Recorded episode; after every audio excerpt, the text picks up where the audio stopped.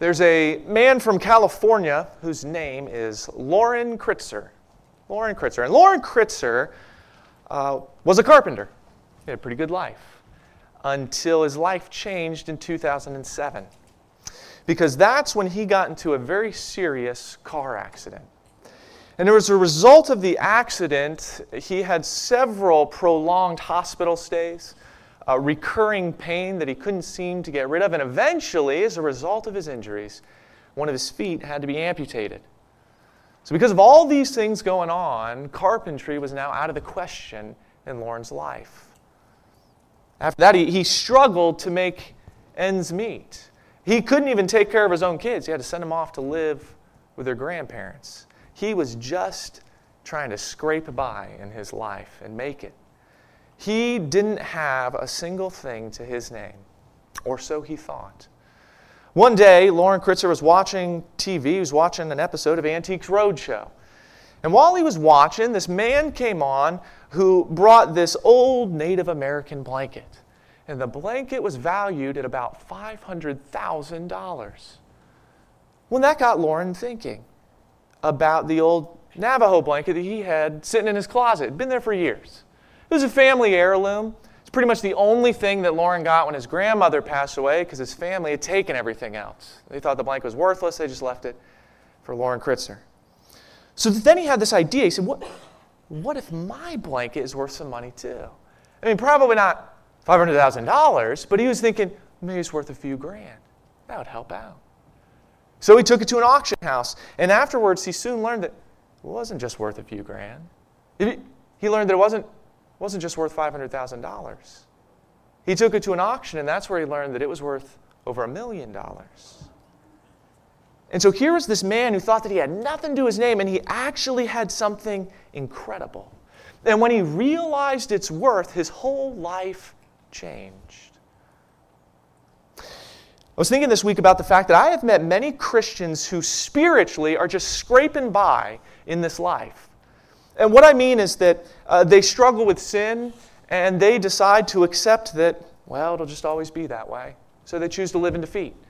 Or they take one glance at God's Word, and it's a little tough to understand. So they choose not to read it, and they don't grow in their faith. Uh, they have a relationship with the living God, yet they live as though they are spiritually destitute. But the truth is, they have an incredible blessing in their lives. And if they would realize that truth, their whole life could change.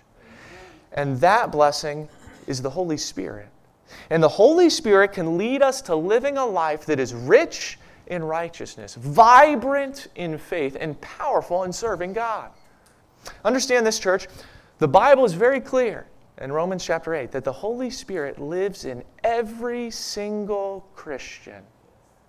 Sadly, there are many Christians who, well, they don't know much about the Holy Spirit, who He is or what His role is in their life. And then there are other Christians who, well, they know a lot about the Holy Spirit. They have a lot of head knowledge about Him, but they're not allowing Him to affect their lives. Believers, it shouldn't be this way. I want you to consider this. Before Jesus died on the cross, rose from the dead, and ascended to heaven, He was talking with His disciples. And He wanted them to understand He wasn't going to be around much longer. And listen to what Jesus told them in John chapter sixteen, verse seven. This is what Jesus said to His disciples. He said, "Very truly I tell you, it is for your good that I am going away. Unless I go away, the advocate," now believers, that's another name for the Holy Spirit. Jesus said, "The advocate will not come to you, but if I go, I will send him to you." So I want you to think for just a minute. Imagine that you are one of the Lord's disciples. You have been with Jesus. You've seen Him do things you've never seen before because He's been performing miracles. You've, you've heard Him teach in ways that nobody teaches because He teaches with authority. You've been walking with the Son of God, and He says that not only is He leaving, but it's for your good that He's leaving. That it's for your benefit. Well, I don't know about you, but that would confuse me. I don't know about you, but I'd be devastated by that. But then Jesus tells them one of the reasons why this was good. He said because when He left, He was going to send them the Holy Spirit. Well, that must mean that the Holy Spirit is quite incredible, right? And that's a truth that the disciples would understand later. When the Holy Spirit came and he, he guided their ministries, they had these powerful ministries as the Holy Spirit worked through them. Go home and read the book of Acts this week. You'll see what that looked like. Or as the Holy Spirit led them to write the very words of Scripture that we now have in the New Testament. In the same way that the Holy Spirit was blessing God's people then, the Holy Spirit continues to bless God's people today. Yet many believers go their whole lives without realizing what they have with the Holy Spirit who lives within them. You see, if we don't know who the Holy Spirit is and what He does, well, then we're going to live spiritually weak lives, lives that are ineffective for God's kingdom. But when we realize the greatness of the Holy Spirit who lives in us, our whole way of living should change. Our whole lives should change.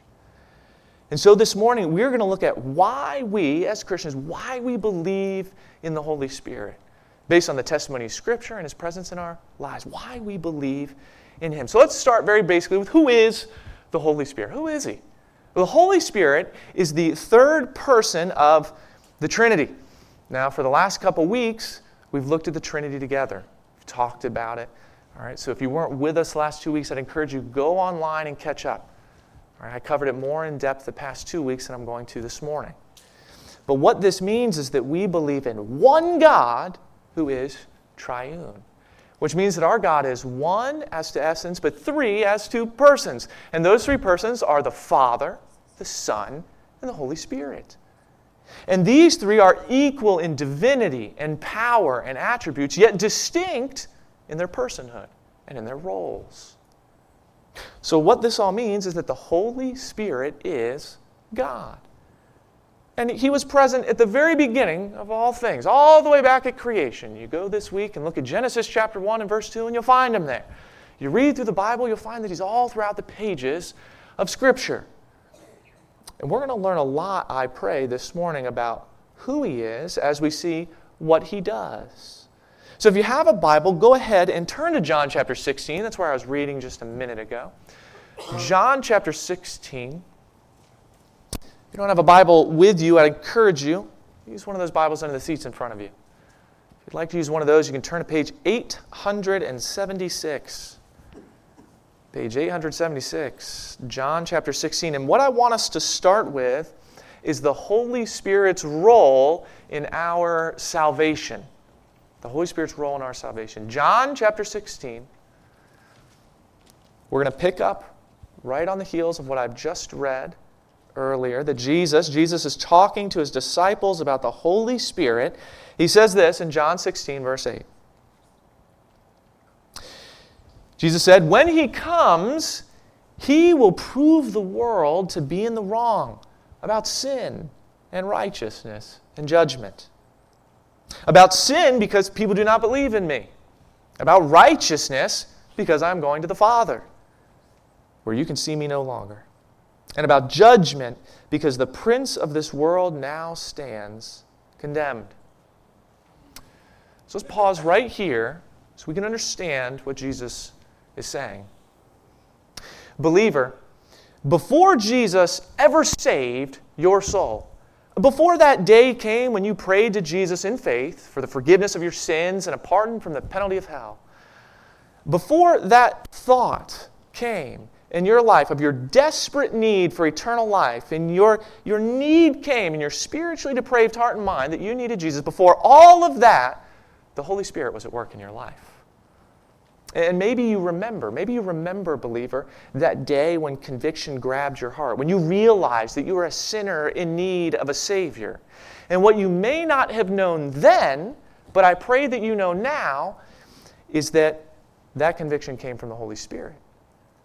He was doing a work in your life and in your heart, preparing you for the gospel message. It's true that you freely came to Christ, but first you needed to see the sin in your life, and the Holy Spirit did that. He opened your eyes to that. By the way, believers, this means that when we are sharing the gospel with others, we can be encouraged that the Holy Spirit is doing all the heavy lifting behind the scenes. He is working on that person's heart. We simply have been called to be faithful and obedient, to share the good news. He's going to do the hard work. He did in our lives. But the incredible thing is, this isn't all that the Holy Spirit does. No, no, no. He, he doesn't leave us after we give our lives to Christ. He doesn't clap our hands and then be done with us. No, He does a whole lot more than that. Let's look at what Titus chapter three says. If you're following along in your Bible, go ahead and turn there to Titus three. If you're using one of those Bibles here in the sanctuary, you can turn to page nine sixty-six. Page nine sixty-six, Titus chapter three.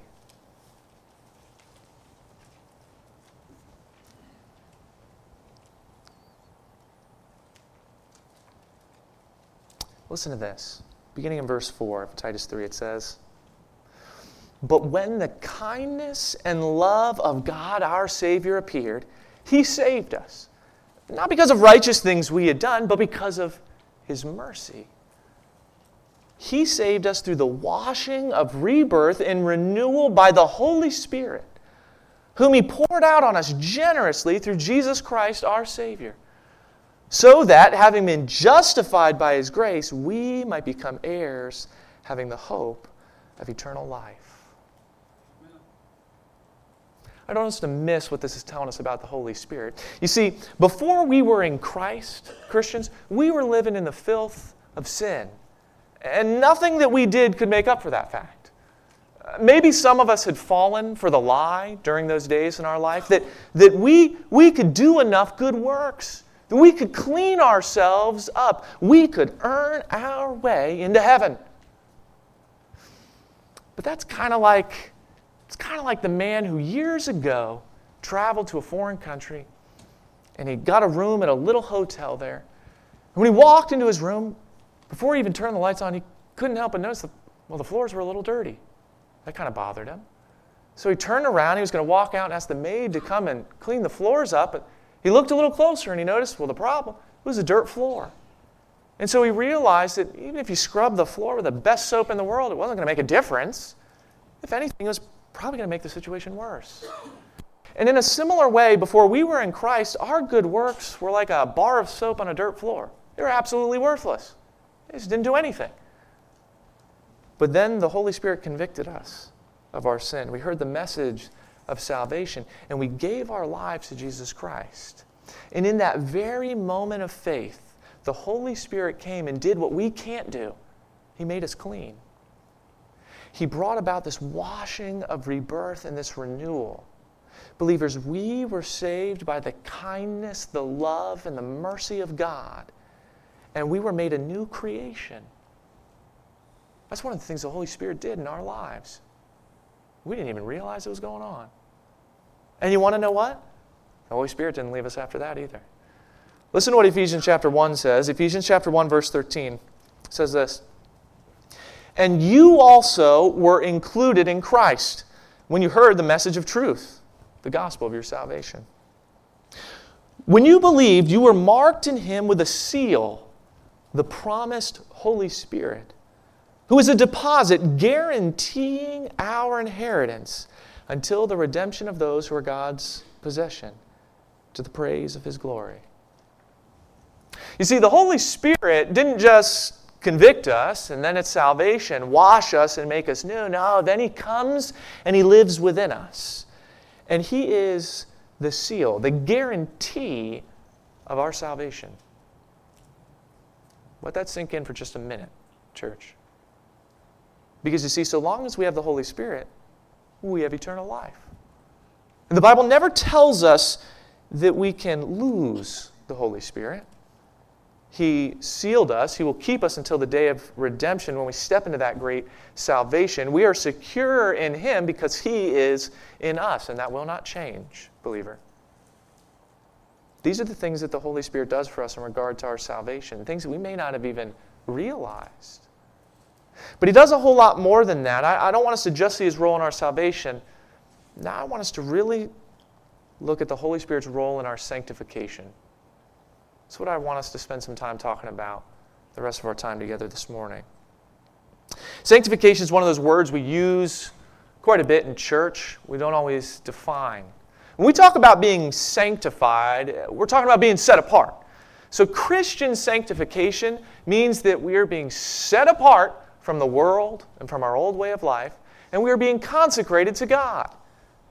Now, in one sense, Christians, in one sense, this has already happened. Because at the moment of our salvation, the Bible tells us in Second Corinthians five that the righteousness of Jesus was put on our account. Which means that in God's sight, our position is one of righteousness. But then, then that, that's our position. But righteousness now needs to be our practice. You see, the other part of sanctification is that we're to live righteously. We're supposed to live like the world or for the world. No, we're supposed to live like Christ and for Christ. This part of our sanctification, this is the, this is the ongoing process in which we're supposed to become more holy, more righteous, more like Christ. Righteous living, it doesn't happen overnight, but it should be happening in the Christian life. The good news is we're not left doing this on our own strength. So if you're following along, let's go to Galatians chapter five. If you're using one of those Bibles here in the sanctuary, that's page nine forty-six. Galatians five, page nine forty-six.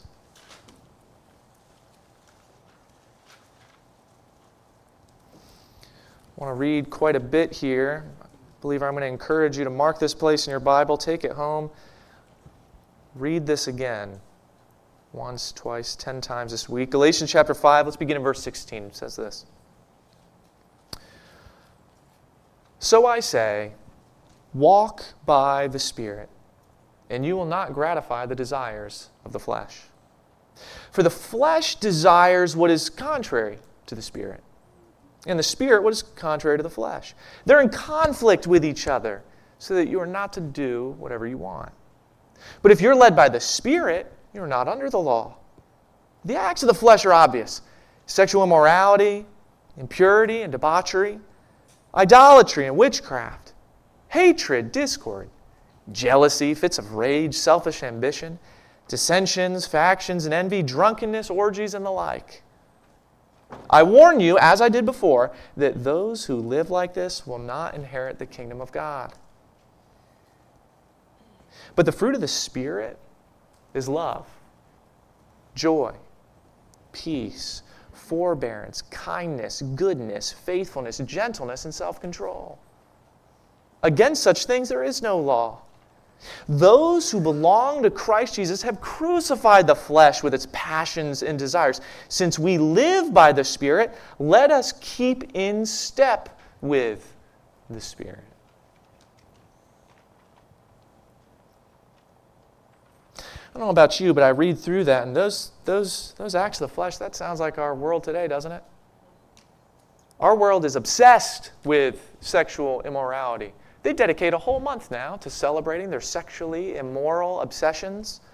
Our world is impure, worshiping idols, hating each other. That's obvious.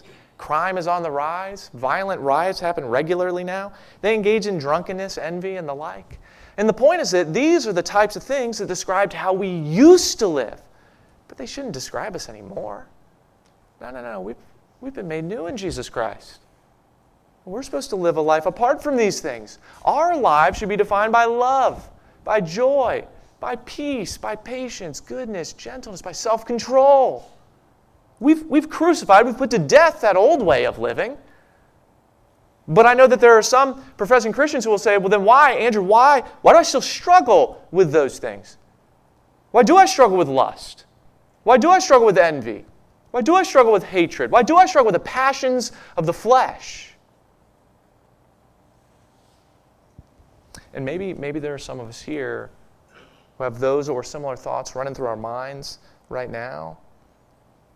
And if we do, I have two encouragements for you. The first, the first is that you need to evaluate, friend, and this is because Scripture tells us to. You need to evaluate whether or not you are in the faith, first and foremost. You know, ask yourself, have you truly given your life to Jesus Christ? And if you can say with confidence, yes, I have, then the next thing that you need to evaluate, you need to ask yourself, what effort are you putting forth in order to walk with the Spirit of God who's living within you? You'll notice in Galatians chapter five that we're not told that we are dragged along by the Holy Spirit. No, just, just as God doesn't force people into salvation, He will not force His people into sanctification. He won't force us to sanctified living. If you want to live in the filth and broken promises of sin, believer, God will allow you to do that. But you need to beware of the steep consequences of living like that. And one day soon, we're going to talk about what that looks like. For now, you need to understand what Galatians chapter six says, which is that we reap what we sow. God will not force you to grow in your faith, but He has given us everything we need to grow in our faith, including the Holy Spirit who lives within us. A man once described how when he walks into his garden at home, he, he knows what plants are going to grow really well in his garden. Why? Because he knows the soil. And he knows what seeds are going to take root well there. He knows what he needs to do. And that's the thing. See, the garden's not going to grow on its own. That man has to put in the work. And he has to obey the laws of nature. He has to do the things that are necessary on his part. He can trust that the seed will do the things necessary on its part. And that's how the garden's going to grow. In the same way, Christians, it's not simply our head knowledge about the Holy Spirit that matters, but it's our cooperation with Him. It's only when we walk in obedience to Him, following the laws of God, then we're going to bear spiritual fruit in our lives. This doesn't happen by accident. It's got to be intentional. We are told to walk by the Spirit. We're told to keep in step with Him.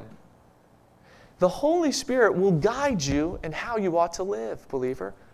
He'll, he'll guide you on the paths of righteousness, help you avoid the pitfalls of sin. But you have to be willing to follow His lead. Amen.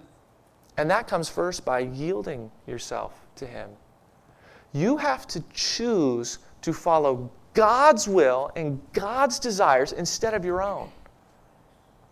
And one of the ways that we know what are God's, God's desires for us, what's God's will, one of the ways that we can understand these things is to pour ourselves into God's Word so that we know what righteous living looks like. Then when those temptations come into our lives, we'll know that they're wrong. We'll know that those are sin in God's sight. And we need to run quickly to God for strength to overcome those things. Believers, the good news is that God promises victory to His children when we do run to Him. I'd encourage you to go home and look at First Corinthians chapter ten, verse thirteen. Now, am I saying that you're going to be perfect? No, not this side of heaven. But as you yield yourself to the will of God, as you lean on Him for strength, you're going to find that the Holy Spirit will be guiding and directing you in how you ought to live. And then you need to do those things. It's going to take effort on our part. It's like the garden doesn't bear fruit without any effort. In the same way, the fruit of righteousness takes effort. But understand that it is far, far better than the fruit of sin. Of course, maybe you're here thinking to yourself, yeah, that sounds nice, but how, how, how can I know what the Bible teaches about these things when I have a hard time understanding the Bible in the first place?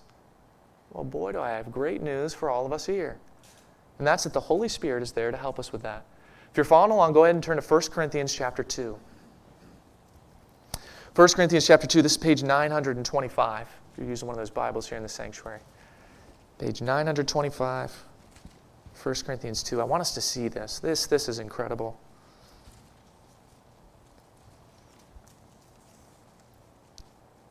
We're going to start in verse twelve. And that's simply for the sake of time. Go home, read this whole chapter. First Corinthians chapter two, verse twelve says this. What we have received is not the spirit of the world, but the Spirit who is from God, so that we may understand what God has freely given us. This is what we speak, not in words taught us by human wisdom, but in words taught by the Spirit, explaining spiritual realities with Spirit-taught words. The person without the Spirit does not accept the things that come from the Spirit of God, but considers them foolishness, and cannot understand them because they are discerned only through the Spirit. The person with the Spirit makes judgments about all things, but such a person is not subject to merely human judgments, for who has known the mind of the Lord so as to instruct him? But we, we have the mind of Christ. The Bible, believers, the Bible is God's truth to mankind. But the wisdom of mankind can't discern it. No, you need God for that. And what we're being told here is that we who have the Holy Spirit, which would be all Christians, that we who have the Holy Spirit, we can understand what God has freely given to us. Why? That's because the Holy Spirit reveals these things to us. He helps us understand God's Word as we study the truth within it. But here's the thing. Just like walking in righteousness, understanding God's Word, it takes time and it takes effort on our part. God does not give us a full understanding of every part of His Word after sitting down and reading it one time through from cover to cover. Have you ever noticed that? Well, have you ever wondered why that is? Why doesn't God just let us understand everything? If the Holy Spirit's in it, why don't we just understand everything right away, all at once? Let me offer you a couple thoughts. First, I believe, because if that was the case, we would never pick up the Bible again. Been there, done that, would be the mindset that a lot of us would have. Instead, we're supposed to go to the Bible often. Like the psalmist in Psalm one nineteen, we should meditate on the truth of God's Word. We should pray that the Lord would allow the truth of His Word to fall fresh on our hearts every time. Second, to be honest with you, I don't think our sinful selves could grasp the depth and the beauty of God's Word in a single read if we tried. Its truth stretches too deep. Its splendor reaches too high for us to read it once and grasp all of it. So what we find is that the Holy Spirit, the Holy Spirit takes us at the proper pace as we read through God's Word. Think of it like this. There was a young boy who was born blind, but through an incredible medical procedure, his sight was restored. So over the first few days, his mother kept the lights dim, and she slowly let more and more light in until the day finally came that she took him outside for the first time. And he saw things he had never seen before. He saw trees, grass, birds, clouds. Everything that we see when we walk outside these doors. He saw this for the first time, and he asked his mom, he said, "Mom, why didn't you tell me that it was this beautiful?" His mom started to cry. She said, "I tried to tell you. You just couldn't understand." Believers, we could never understand the fullness of God's Word immediately. Instead, you'll find that God is patient with us. Slowly, He reveals, the Holy Spirit reveals more and more spiritual light. He allows us to understand His Word at a pace that we can handle. And as more spiritual truth starts to come in, we start to see the beauty of it. Made me think of a, a well-known Christian quote. This is one that some of you may have heard before because it was spoken long ago by a Christian who said, the Bible, the Bible is shallow enough for a child not to drown, yet deep enough for an elephant to swim. In other words, when we come to the Bible, the young believer can take something away from it, just like the mature believer can take something away from it. It reminded me of how both my boys, my boys love swimming in the pool. But they're not good at swimming in the pool because they're little. So they still need me or Casey by their sides the whole time. And my youngest son, he'll just stay in the shallowest water the whole time. He'll be content to splash there and play in the very shallow end. But my older son, well, he wants me to take him deeper and deeper. It's the part where I can barely stand in the water.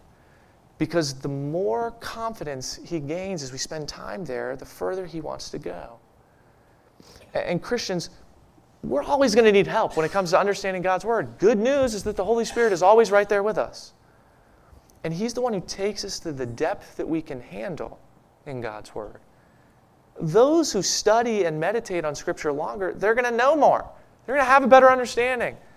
They're going to have the benefit of more wisdom from it because by maturity and growth, they can handle the deep end.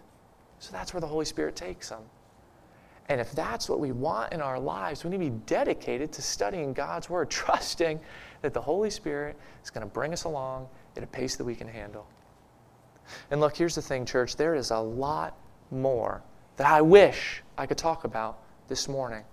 I don't have enough time to talk about how the Holy Spirit gives us spiritual gifts so that we can serve God and His people. How the Holy Spirit intercedes for us in prayer. How He assures us of our salvation. How He brought about our adoption into God's family. How He guides God's people in reaching others. How He's grieved by our sin. How He helps us guard good doctrine. I don't have time for all these things, but what you need to know is there is a whole lot more that He does for us. So we're going to keep these verses up for another minute, because I'm going to encourage you to jot these references down so that you can go home and look at them this week, so that you can meditate on these truths. And I trust that with the help of the Holy Spirit, you're going to grow to know Him more, and you're going to grow in your faith as you do. Believers, the Holy Spirit of God lives in you. He's already changed your eternity. He wants to change your life too.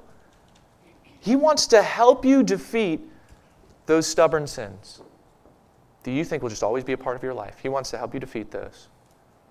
He wants to help you understand God's Word. He wants to help you walk in righteousness. He wants to help you serve in the church. He wants to help you live confidently in Christ.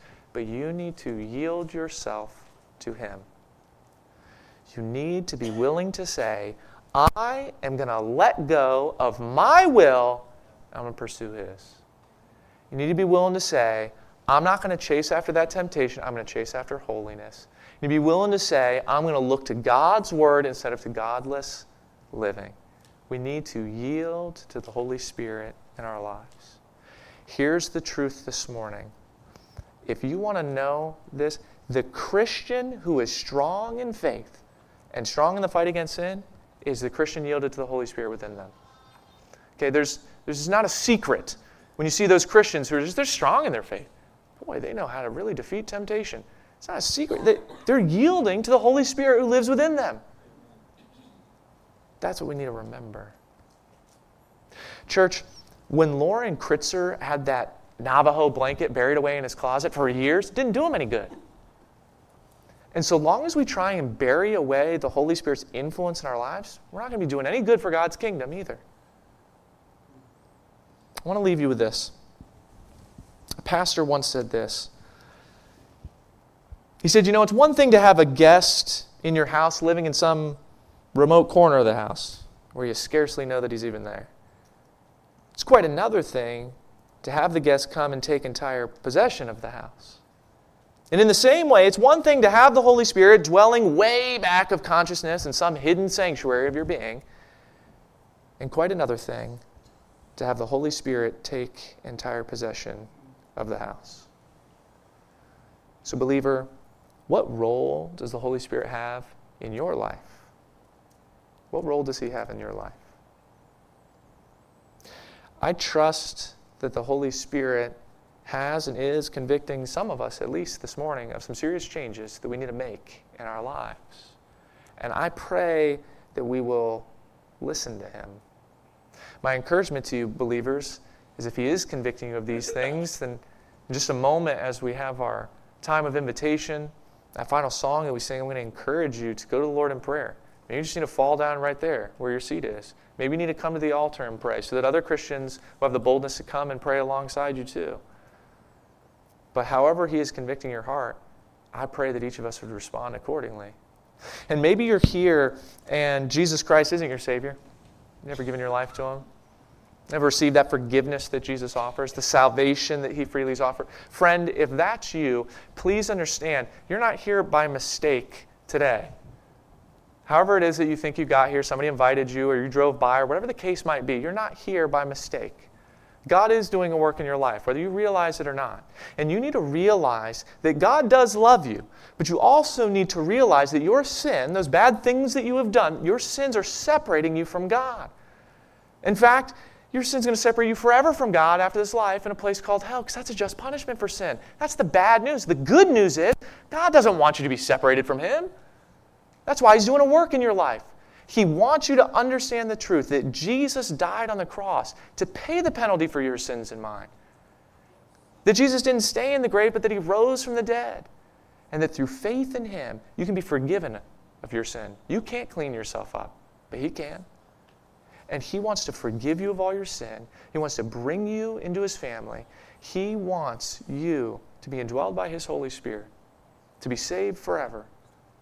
And friend, if you have never made that decision, understand the Bible says in Romans chapter ten, verse nine, that if you confess with your mouth Jesus is Lord and believe in your heart that God raised him from the dead, you will be saved.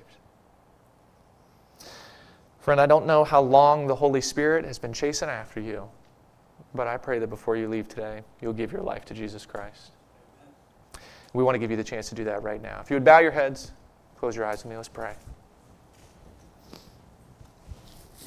Friend, if that's where you're at, if Jesus is not your Savior, please understand, during this final song, you can come talk with me about this. We can pray together. You can ask me the questions that you might have. We can look at what the Bible says. But maybe you're ready right now to give your life to Jesus Christ because he's been chasing after you, and you know it, and you see the sin in your life, and you know that you need to be saved. And if that's true for you, friend, please understand that right now, where you're sitting, no matter what you're going through in life, if you go to Jesus Christ in prayer and by faith you admit that you are a sinner, but that you believe he died on the cross for you and that he rose from the dead, friend, if you give him your life, I promise you on the authority of God's word, he'll save your soul.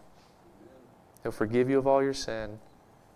The Holy Spirit will come and clean you and make you a new creation in Jesus Christ. Dear Heavenly Father, I pray that if there's anyone here who hasn't made that decision yet, I pray that they wouldn't leave until they've made that decision. They wouldn't leave without talking to me or talking to Pastor Brandon or talking to the person sitting next to him, because they're in a church filled with people that want them to know that you do love them. You want them to be saved. You want them to be a part of your family. And that can happen today. And for those of us who have made that decision, Father, who have given our lives to Jesus Christ, help us to understand the greatness of the Holy Spirit who lives within us. And help us to stop living these spiritually defeated lives where we just decide that sin is going to be there forever because it's too hard. We're not going to read the Bible because it's too tough to understand. Help us instead to realize that yes, yes, we gotta, we gotta strive. It's gonna, it's gonna be hard work to defeat temptation, to go into those battles and fight against, but we're not fighting alone. You're there with us. You're going to give us the strength.